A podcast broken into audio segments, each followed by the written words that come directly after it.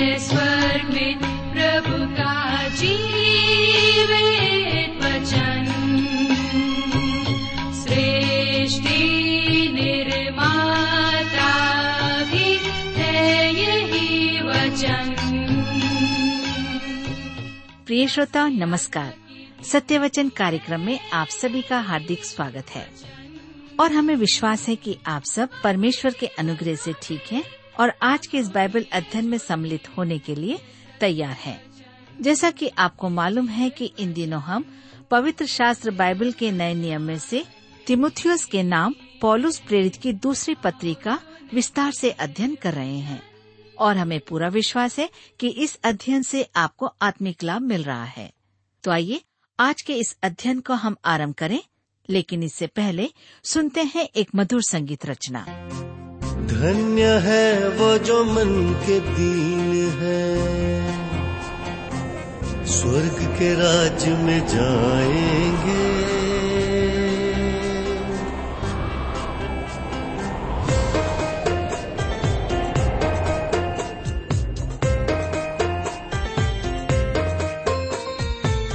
धन्य है वो जो मन के दीन है, स्वर्ग के राज्य में जाएंगे।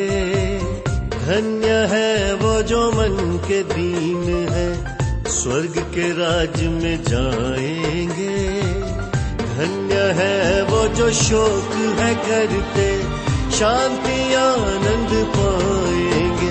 सुनो धन्य वचन, सुनो धन्य वचन, यीशु का धन्य वचन, होगा धन्य जीवन। धन्य है वो जो मन के दीन है, स्वर्ग के राज्य में जाएंगे। धन्य है वो जो शोक है करते, शांति आनंद पाएंगे। सुनो धन्य वचन, सुनो धन्य वचन, यीशु का धन्य वचन, होगा धन्य जीवन। प्रिय मित्र, प्रभु यीशु के पवित्र और मधुर नाम में आप सबको मेरा नमस्कार। मैं कुशल पूर्वक हूँ और मुझे आशा है कि आप सब भी परमेश्वर की दया से कुशल पूर्वक हैं और आज फिर से इस कार्यक्रम को सुनने के लिए आप तैयार बैठे हैं। मैं आप सभी श्रोता मित्रों का इस कार्यक्रम में स्वागत करता हूँ, विशेष करके अपने उन सभी नए मित्रों का जो पहली बार हमारे इस कार्यक्रम को सुन रहे हैं। मैं आप सबको बताना चाहता हूँ कि हम सब इन दिनों बाइबल में से दूसरा तिमुथियुस की पत्री से अध्ययन कर रहे हैं। पिछले अध्ययन में हमने देखा कि पौलुस तिमुथियुस से कहता है कि उसे भय नहीं परंतु सामर्थ की आत्मा में भरपूर रहना है, और इतना ही नहीं वह यह भी बताता है कि उसे सुसमाचार से नहीं ला जाना है। तो मित्रों, आज हम अपने अध्ययन में आगे बढ़ेंगे और दूसरा तिमुथियुस की पत्री उसके 2 अध्याय से अध्ययन को आरंभ करेंगे। लेकिन इससे पहले आइए हम सब प्रार्थना करें और परमेश्वर से आज के अध्ययन के लिए सहायता मांगे। हमारे जीवित और सामर्थी पिता परमेश्वर, हम आपको धन्यवाद देते हैं आज के सुंदर समय के लिए जिसे आपने हम सबके जीवन में दिया है, ताकि हम फिर से आपके जीवित और सच्चे वचन का अध्ययन कर सकें। इस समय जब हम तिमुथियुस की पत्री से अध्ययन कर रहे हैं, हमारी विनती है कि आप हमारे प्रत्येक श्रोता भाई बहनों को अपनी बुद्धि, ज्ञान और समझ प्रदान करें। हम इसे प्रत्येक से अपने वचन के द्वारा आप बोले और बातचीत करें। हर एक प्रकार की चिंता, बीमारी, तकलीफ और बुराइयां हमारे जीवन से आप दूर करें, ताकि हम बड़े सामर्थ्य में होकर आपके वचनों के अनुसार जीवन जी सकें। इस समय फिर से हम सबको आपके हाथ में सौंप देते हैं। आज के अध्ययन पर आपकी आशीष चाहते हैं। प्रार्थना यीशु के नाम से मांगते हैं, आमीन।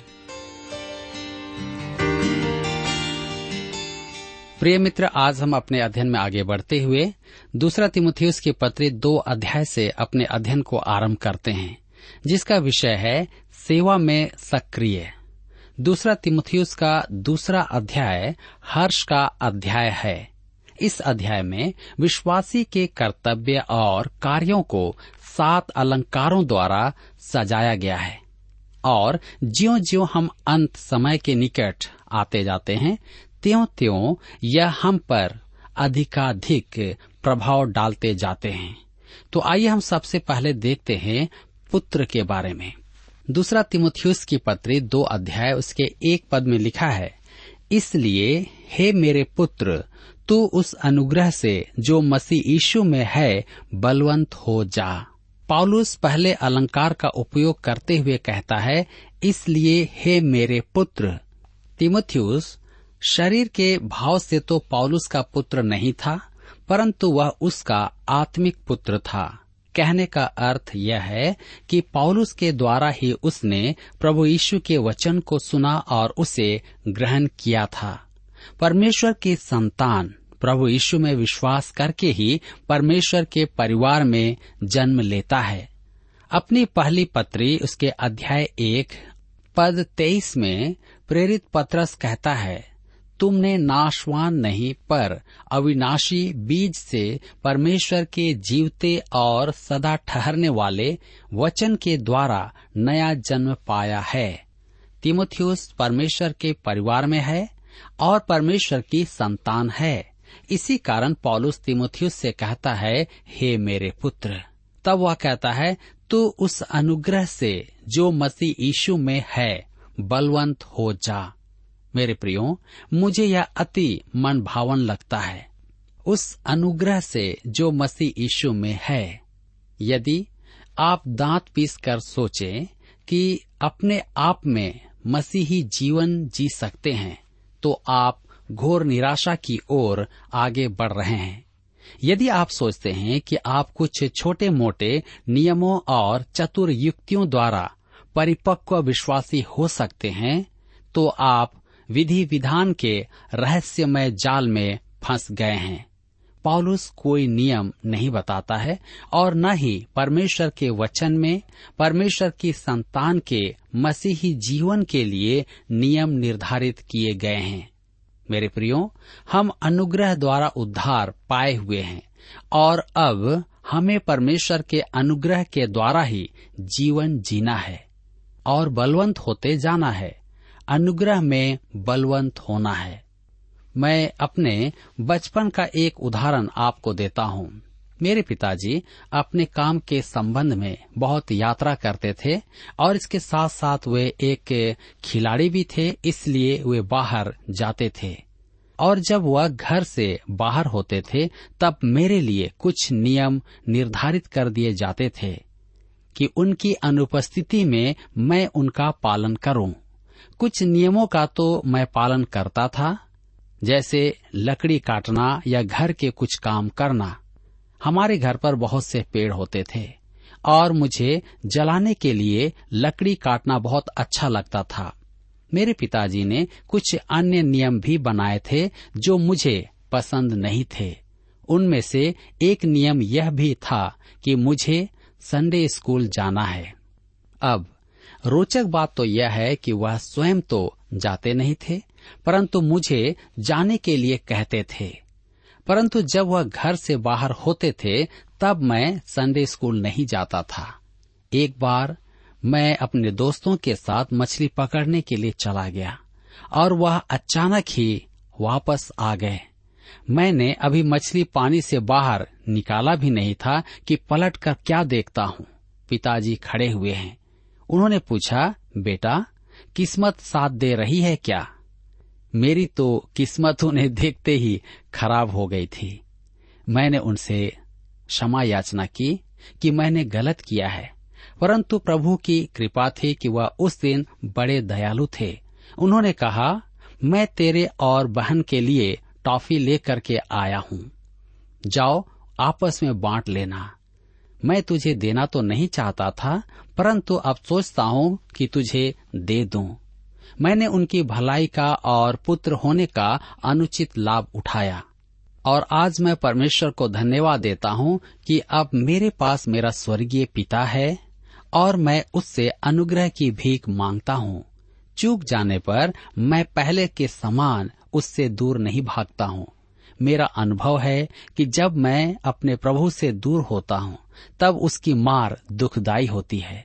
मैं उसकी बेंत के सिरे पर रहना नहीं चाहता, क्योंकि उससे अधिक चोट लगती है और मैं जितना उसके निकट होता हूँ उतनी ही कम चोट लगती है। मैं अपने स्वर्गीय पिता का पुत्र हूँ, क्योंकि वह मेरा उद्धार करता है। यह कैसा उत्तम अलंकार है। मेरे प्रियो, जब मैं विश्वासियों को कहते हुए सुनता हूँ, मैं यह नहीं करता, मैं वह नहीं करता, मैं तो नियमों का पालन करता हूँ, तब मैं तुरंत समझ जाता हूँ कि वे परमेश्वर के अनुग्रह के बारे में बहुत कम जानते हैं। वे अपने बल पर मसीही जीवन जीना चाहते हैं। पौलुस कहता है, उस अनुग्रह से जो मसीह यीशु में है बलवंत हो जा। दूसरा तिमुथियुस की पत्री 2 उसके 2 में हम पढ़ते हैं, और जो बातें तूने बहुत से गवाहों के सामने मुझसे सुनी हैं, उन्हें विश्वासी मनुष्यों को सौंप दे, जो दूसरों को भी सिखाने के योग्य हों।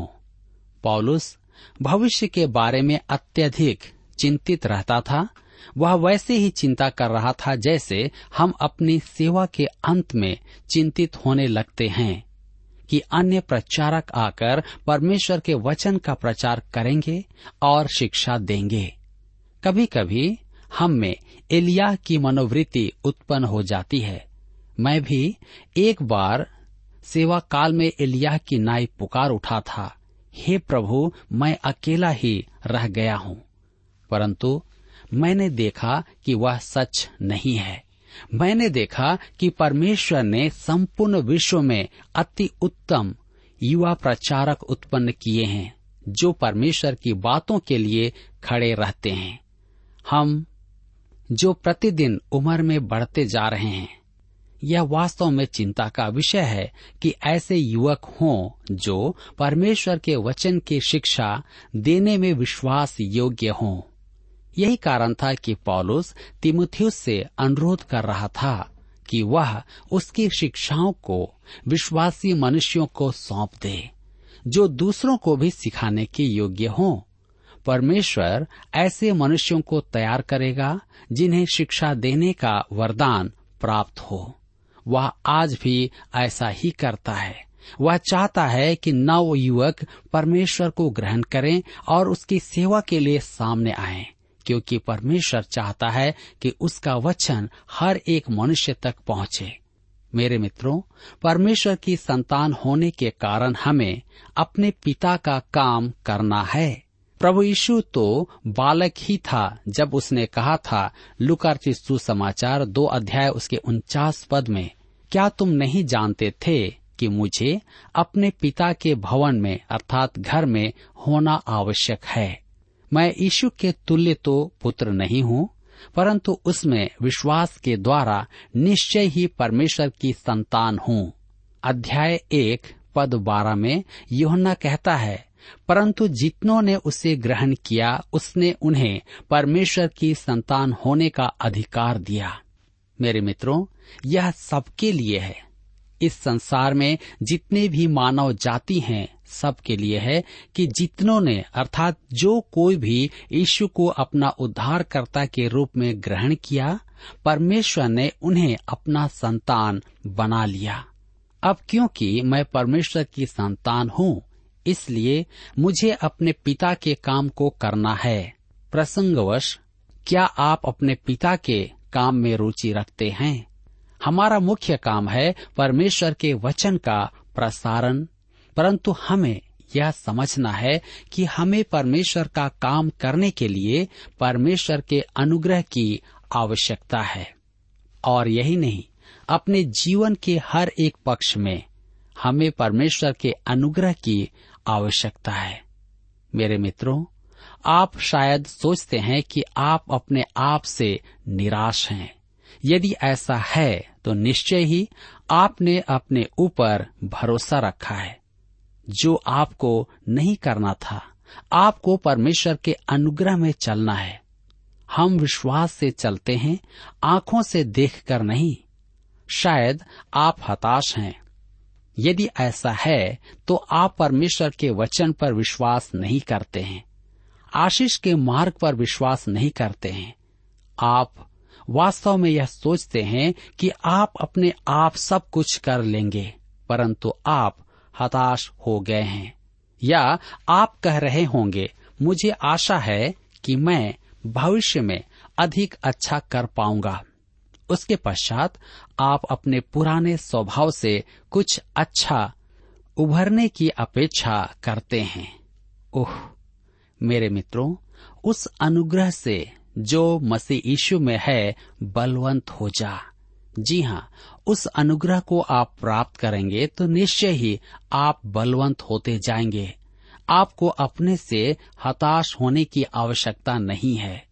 तब वह कहता है अच्छा योद्धा। दूसरा तिमुथियुस की पत्री 2 उसके 3 और 4 पद में लिखा है, मसीह यीशु के अच्छे योद्धा के समान मेरे साथ दुख उठा। जब कोई योद्धा लड़ाई पर जाता है तो इसलिए कि अपने भर्ती करने वाले को प्रसन्न करे, अपने आप को संसार के कामों में नहीं फंसाता है। मेरे प्रियो, ध्यान दीजिए, विश्वासी एक अच्छा योद्धा है। परमेश्वर की संतान एक अच्छा योद्धा कैसे हो? एफिसियों की कलीसिया को लिखे पत्र के अंत में पौलुस कहता है कि विश्वासी आत्मिक युद्ध कर रहा है और उसे परमेश्वर के हथियार बांधना है। एफिसियों के पत्र 6 उसके 12 और 13 पद में पौलुस लिखता है, क्योंकि हमारा यह मलयुद्ध लहू और मांस से नहीं, परंतु प्रधानों से और अधिकारियों से और इस संसार के अंधकार के हाकिमों से और उस दुष्टता की आत्मिक सेनाओं से है जो आकाश में हैं। इसलिए परमेश्वर के सारे हथियार बांध लो कि तुम बुरे दिन में सामना कर सको और सब कुछ पूरा करके स्थिर रह सको। मेरे प्रियो, जब कोई योद्धा लड़ाई पर जाता है तो अपने आप को संसार के कामों में नहीं फंसाता है। आप कल्पना कीजिए कि युद्ध के मैदान में एक सैनिक अपने कप्तान के पास जाकर कहे, सर मुझे क्षमा करना, मुझे शहर में एक अति आवश्यक काम है, उसके बाद मुझे अपनी मंगेतर के साथ रात का खाना खाने के लिए जाना है, इसलिए मैं आज इस युद्ध में नहीं रहूंगा। आज बहुत से विश्वासी ऐसा ही युद्ध कर रहे हैं, या कहूं कि लड़ रहे हैं। अपने भर्ती करने वाले को प्रसन्न करे, परमेश्वर का वचन कहता है। विश्वासी को अपनी प्राथमिकताएं निश्चित करना है, उसे कठिन एवं कठोर परिस्थितियों को भी झेलना है, जैसे पौलुस कष्ट उठा रहा है। कुछ लोग इस पद के आधार पर कहते हैं कि विश्वासी को विवाह नहीं करना चाहिए। मेरे प्रियो, पौलुस ब्रह्मचार्य की बात नहीं कर रहा है। उसके कहने का अर्थ है कि विश्वासी संसार में ऐसे फंस जाते हैं कि वे मसीही जीवन जीने में सफल नहीं हो पाते हैं।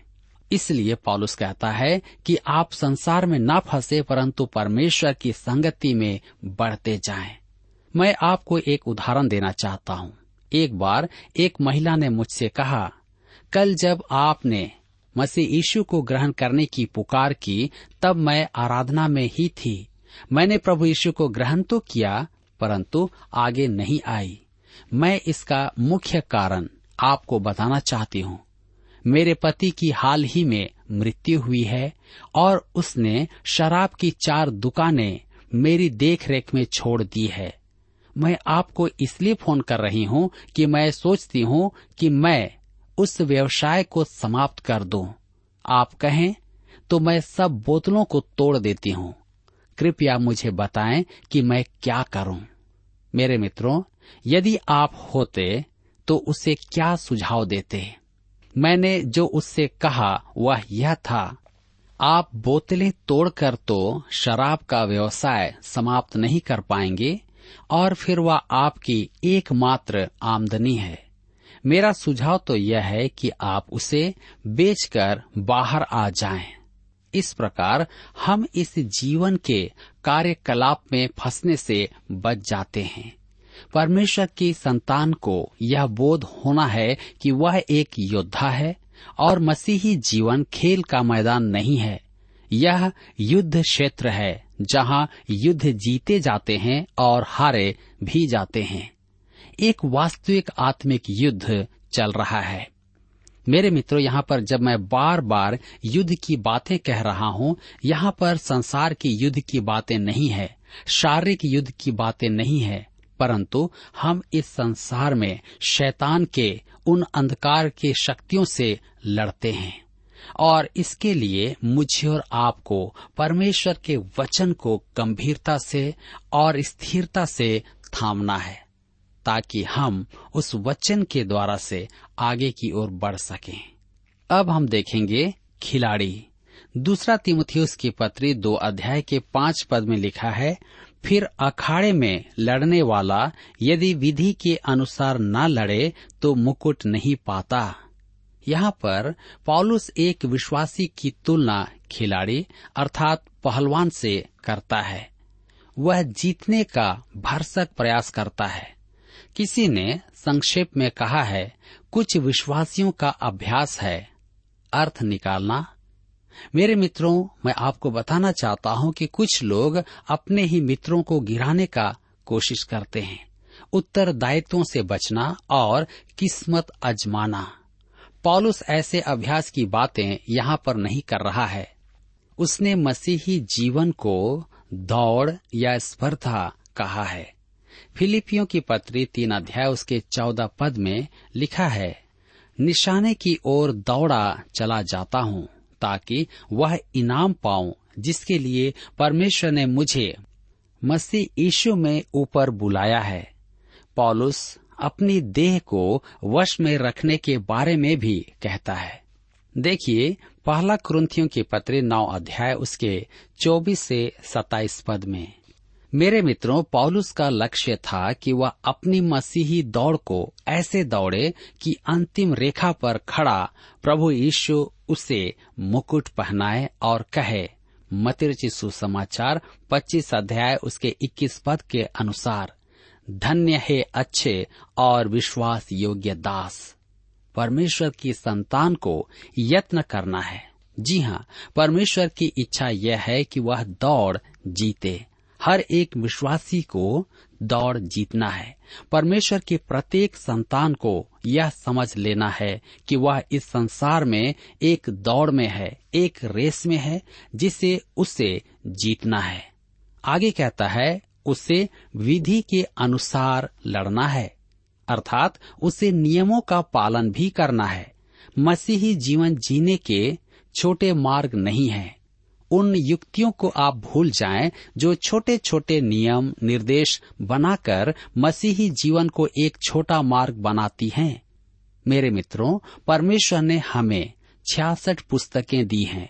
उनमें से प्रत्येक पुस्तक महत्वपूर्ण है। परमेश्वर का वचन और उसकी इच्छा जानने के लिए हमें समग्र परिदृश्य को देखना होगा। हमें संपूर्ण बाइबल पढ़ना है। धावक पथ के कोने से नहीं निकल पाता है। परमेश्वर की संतान को अपने पथ पर ही दौड़ना पड़ता है। विजयी होने के लिए आप छोटा सा मार्ग नहीं पकड़ सकते हैं, या मैं यूं कहूं कि आप शॉर्टकट या सकरा मार्ग से वहां तक नहीं पहुंच पाएंगे जहां एक नियुक्त स्थान रखा गया है। मेरे प्रियो, परमेश्वर ने हम सब के लिए एक मार्ग तैयार किया है और वह चाहता है कि हम इस संसार में उसे ग्रहण करें, उसके संतान बने और पापों से छुटकारा पाएं, उद्धार पाएं, और इसके साथ साथ हम अपनी दौड़ में, एक विश्वासी की दौड़ में, एक मसीही जीवन की दौड़ में नियम का पालन करते हुए दौड़ें। जिस प्रकार से खेल के नियम होते हैं और उसी के अधीन खिलाड़ी को रहना पड़ता है, आज हम जो परमेश्वर की संतान हैं, हमें भी परमेश्वर के वचन के आधार पर अपने जीवन को जीना है। पौलुस यही कहता है कि हम हर एक विश्वासी विजयी हों, ताकि उस मुकुट को प्राप्त करें जिसे परमेश्वर ने आपके लिए, मेरे लिए, हर एक विश्वासी के लिए इनाम के रूप में रखा है। पौलुस यह भी कहता है कि उसने वह दौड़ पूरी कर ली है। क्या आज आप उस दौड़ को एक नियम के अनुसार दौड़ रहे हैं? या आप संसार के साथ मिलकर के दौड़ रहे हैं? यदि ऐसा है तो आपको उससे बाहर आना पड़ेगा। मेरे प्रियो, यहाँ पर आज हमारे अध्ययन का समय समाप्त होता है और मुझे विश्वास है कि आज के इस अध्ययन के द्वारा आपने अपने जीवन में अवश्य ही आत्मिक लाभ प्राप्त किया है।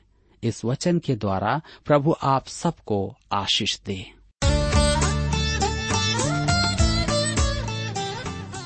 प्रिय श्रोताओ, अभी आप सुन रहे थे बाइबल अध्ययन कार्यक्रम सत्य वचन। हम आशा करते हैं कि आज के इस कार्यक्रम से आपको आत्मिक लाभ मिला होगा। यदि आप परमेश्वर के बारे में और अधिक जानना चाहते हैं तो हमारे पास नया नियम एवं पवित्र शास्त्र बाइबल उपलब्ध है। इन्हें प्राप्त करने के लिए आप हमें इस पते पर लिख सकते हैं। कार्यक्रम Satya Vachan, TWR, post box number 4310, नई दिल्ली 110019। पता एक बार फिर सुन लीजिए।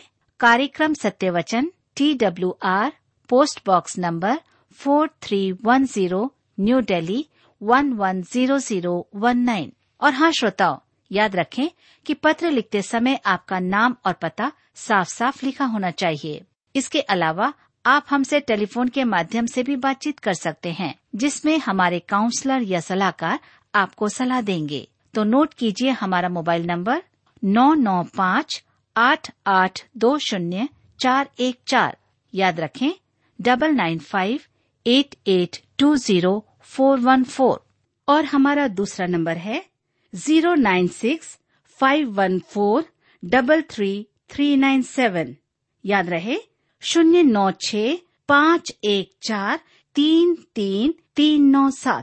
इसके अलावा आप हमसे ईमेल के द्वारा भी संपर्क कर सकते हैं। हमारा ईमेल आईडी है hinditb@twr.in, hinditb@twr.in। श्रोताओ, इस कार्यक्रम को आप हमारे वेबसाइट radio882.com पर भी सुन सकते हैं। इस वेबसाइट radio882.com के बारे में अपने मित्रों को भी सूचित कर दें। और अब इसी के साथ हमारे कार्यक्रम का समय यहीं पर समाप्त होता है। अगले कार्यक्रम में आपसे फिर मुलाकात होगी। तब तक के लिए हमें आज्ञा दीजिए। नमस्कार। जीवन की राह पर यीशु का नाम ले चलो। जीवन की राह पर यीशु का नाम ले चलो। यीशु का साथ ले चलो। यीशु का प्यार दे चलो। जीवन